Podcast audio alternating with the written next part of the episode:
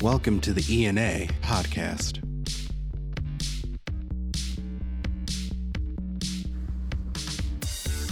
It is the ENA podcast. This is Dan Campana, Senior Manager for PR and Communications with the Emergency Nurses Association. Welcome you to Seattle. That's where we're at for the Spring Regional Symposium. And I'm honored to be welcoming Sarah Evans Simpson, one of our presenters, to the podcast today. Welcome, Sarah. Thank you. Thank you for having me. So, Sarah, you presented today on the your session was called "The Dark Side of the Web and Social Media," which, uh, whether you're an ED nurse or not, certainly seems like a very applicable topic. But before we get to that, why don't you tell us a little bit about yourself, um, what you do, where you're from, and uh, how long you've been with ENA? So, I um, have been an emergency room nurse for 11 years. Um, I work at the University of Kansas Health Systems um, in Kansas City, Kansas uh, in the emergency room. I've been there for 11 years. Um, I am also a forensic nurse, been a forensic nurse for nine years. Um, I literally started in the ENA when I was a baby nurse. Okay. And um, got recruited over by Mike Hastings, actually, of course.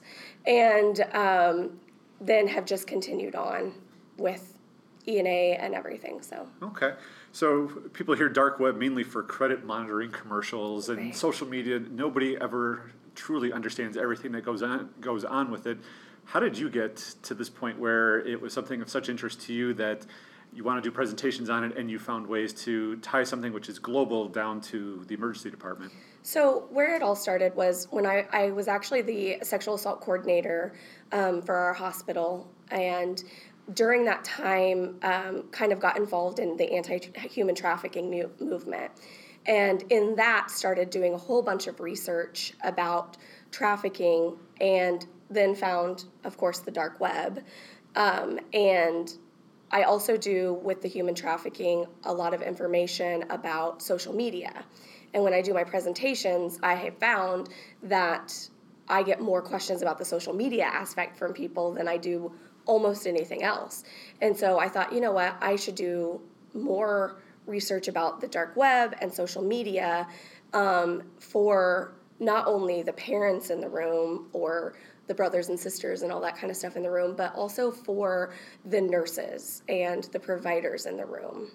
The biggest takeaway that I grabbed from your session was that there's so much that we don't know that we don't know. Right. And so, how do you find ways to start to put that into granular bites that people can start to digest really what the magnitude, focusing on the social media side of things, uh, focusing on the magnitude of how much there is and how much we truly don't understand about how it's being used for, for things that are, are less than good? Right. So when I started doing this research, I found, you know, I'm on social media, obviously, um, and I sometimes don't practice what I preach because I say things like, you know, you shouldn't post pictures of your kids and make sure your GPS is turned off and all that kind of stuff. And there are times that, I, I mean, I post a lot of pictures of my son. He's really cute. So I have to post pictures of him. Um, everybody needs to see that. But um, I, I think that breaking it down and knowing when I started looking into it, I thought, holy cow, I feel like I'm pretty connected and I know none of this stuff. I've never heard of any of this stuff. And so I knew that if I didn't know about most of it, then most of my peers didn't know about it too. And so, um, one of the tactics I always try and use is not a scare tactic. I don't ever want to scare somebody away, and I don't think that social media necessarily is a bad thing. I just think that we need to monitor and educate our kids on, you know, how to use it properly and what to look for. Sure, because it's a, it's a game of cat and mouse, really. Absolutely. What is the most frustrating thing that you found as you've been doing these presentations? Is it just the consistency of what people don't know, or is it that by the time you've got a good handle on how to describe one thing, there's something totally different which you're just catching up on? Yeah, and and that's it's funny that you say that because I I literally had multiple things pop up in the last week that weren't in my presentation that I had to give you know more feedback on through my presentation because it just is it's ever evolving it's ever changing. And um, like i was telling rashonda like kids will find a way. They're going to find a way around whatever we are trying to do. And i think that you know back in back in our days back in back in the day it was a wednesday actually. Um, we we used um, rebellion in a whole different way. And our rebellion, I don't feel like was maybe as dangerous as the current rebellion um, because we weren't putting ourselves out there all the time. Um, but it's that old adage of if your parents tell you not to do it, you're going to turn around and do it. Right. Um, unless you're completely educated on what it is, you can't just look at your child or look at your your patient even and be like, you shouldn't do this these kids these days are so connected and they're so educated that if you don't give them a good reason why, they're not going to listen to anything you have to say. Sure. And the difference today compared to back in the day is that the world is so much bigger. You know, the, the world the world physically has always been the same size, but the world in which we can, you know, one little thing can trickle away from mm-hmm. you happens so much quicker and so much broader than it ever has before.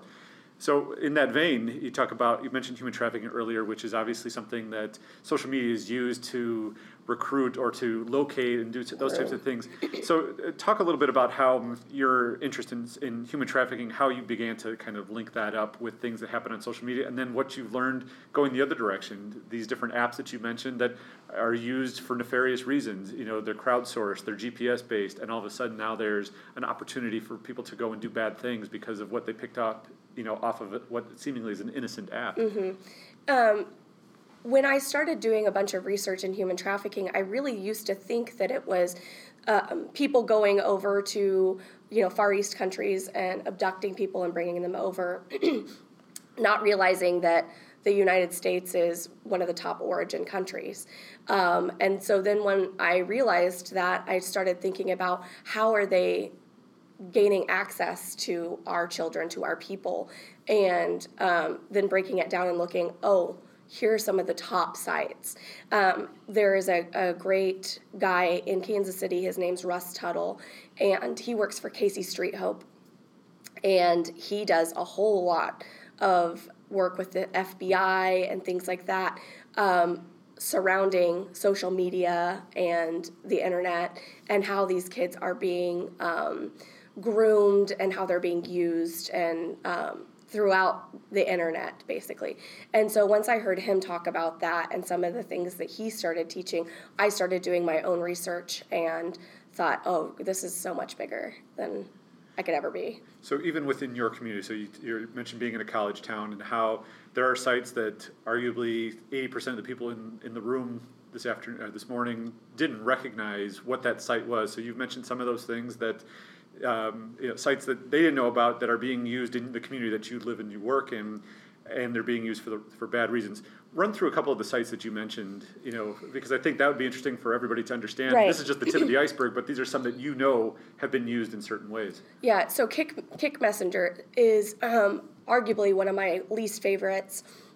It's a GPS based messaging service. Excuse me. Sure. And um, it you know, when you have GPS based services like that, it it can automatically cause problems. And you can link up with people who are in your GPS radius and message them and you don't have to be friends with them and they can message you. And uh, one of the stories that I uh, talked about today was a guy from Colorado who linked up with this woman on Kik Messenger when she was in Colorado and um, started messaging her back and forth. And the messages turned into this woman was going to end up selling her five year old daughter to him for sex. And so he actually flew to Kansas City to uh, purchase the five year old. And when he walked into the situation, it was an FBI sting. So um, the FBI is definitely on all of this stuff, but that was all through Kik Messenger. And um, so it's definitely concerning. Um, one of the other ones was Omegle. Um, and my favorite thing about Omegle is the. Um, my favorite thing about Omegle is the tagline of talk to strangers because we spend our entire lives saying don't talk to strangers you shouldn't talk to strangers and then here's omegle like talk to strangers it's fun um, and it's a video based um, app that you can use on your phone or on the computer. And uh, you can search for things, you can connect with people. Uh, but there's a video chat going on. You don't have to have your video on in order to see other people's video. And there's a chat box down the side. Um, And in general, um, some of the videos are just fun videos, but in the end, there's a whole lot of not fun videos. Um, like I was saying in my Yeah. talk earlier, um, if you don't search fast enough, you get automatically connected. And the college kids have told me that you automatically get connected to a dick pic. Um, and I still don't understand why you would continue using that website if that's what you get every time. At the end of the day, there's nothing innocent that's happening anymore because No. even the best intentions, someone is going to misconstrue or they're going Absolutely. to take it for whatever their purposes are. One of the other uh, sites that you mentioned was talking about campus stories. Now, obviously, every Yes. college town faces issues where it's alcohol and sexual assault and things of that nature.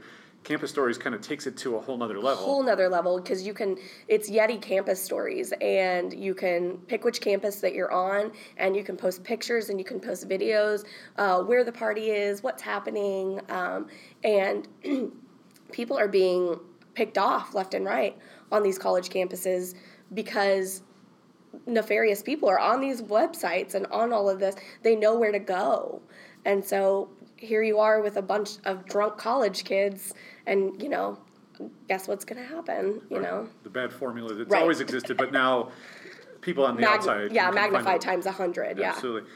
So obviously the the sites that are operated, you know, everybody hears about you know what Facebook's doing, what Twitter's doing, how are they trying to main, you know, Instagram, how are they trying to make sure they're making it the best experience possible. To varying degrees of, of success, obviously, what can people do individually to, if you're a parent, how do you monitor? What's the best oper, op, uh, operational route you can go as a parent to make sure you know what's happening with your kids' phones? Because as you point out in the session, there are ways to hide things within your own phone. So, Absolutely. but start with the monitoring side. We can get we come back around to the idea of what you need to look for on a phone if you're concerned. Yeah. So um, the great app that I just found out about um, this last week um, was the Bark app, and I've looked into it quite a bit since um, I heard about it. And it is a monitoring system that you can load onto tablets, phones, computers, and um, it monitors a certain number. I forget now the actual number of social media sites, including YouTube um, and it will send you messages if there are concerning things happening on your child's um, social media, including self harm. Um, that's what it's known for the most. Is um, it does somehow whoever built this thing calculated out the way to figure out that a child is going to harm themselves or they're being bullied and they they need help and they need counseling or whatever. So Bark monitors all of that. They monitor grooming and, and things of that nature too. Um, but there's only a certain amount of apps, obviously, that they monitor Sure. right now. And if your child knows about it, are they going to be as open on their Sure. things? Um, my biggest point in all of this is to talk to the kids, to be have an open line of communication. And as providers, on the other hand, um, as providers, as coaches, as teachers and leaders in the community, um, we need to be educating ourselves and our kids about the dangers that can happen and not telling them, no, you can't be on YouTube, although I did that. Uh, no, you can't be on Facebook, you know, those kind of things, not banning them necessarily, but, and not telling them that this bark is going to monitor their every move, but it's a safety net for them. it's another tool and you know there's plenty of as you pointed out with that app in particular there's a, a number of ways electronically to kind of keep tabs on things but from an ed perspective the face-to-face the old school way of doing things still matters and I, I think you probably got the sense as well as i did that you know from the folks in the room maybe they could didn't quite think that this is another thing another that idea that they can something something they can talk about with a patient especially a younger patient Absolutely. talk about kind of breaking past that barrier. You know, like you said in the session, it's not about just going, so what social media are you on so that you can document it and hand it off to a parent. Right. But it's about working into the conversation, understanding how that might correlate to why they're there in the first place. I um, my conversations that I have with people, I have very awful conversations a lot of times with my forensic um, questioning and histories that I have to do, and um, so my conversations are usually very lax. They're very comfortable. Um, you have to be comfortable about what you're talking about, though, um, and so I just start off with you know like I talked about, I had a girl that was um, in the emergency department who was telling me, she said something about her boyfriend. And I said, Oh, where does your boyfriend go to your school? You know, like just chatting every day, chatting with her, and found out her boyfriend lived in Canada, quote unquote. And uh, I was like, We're in Kansas.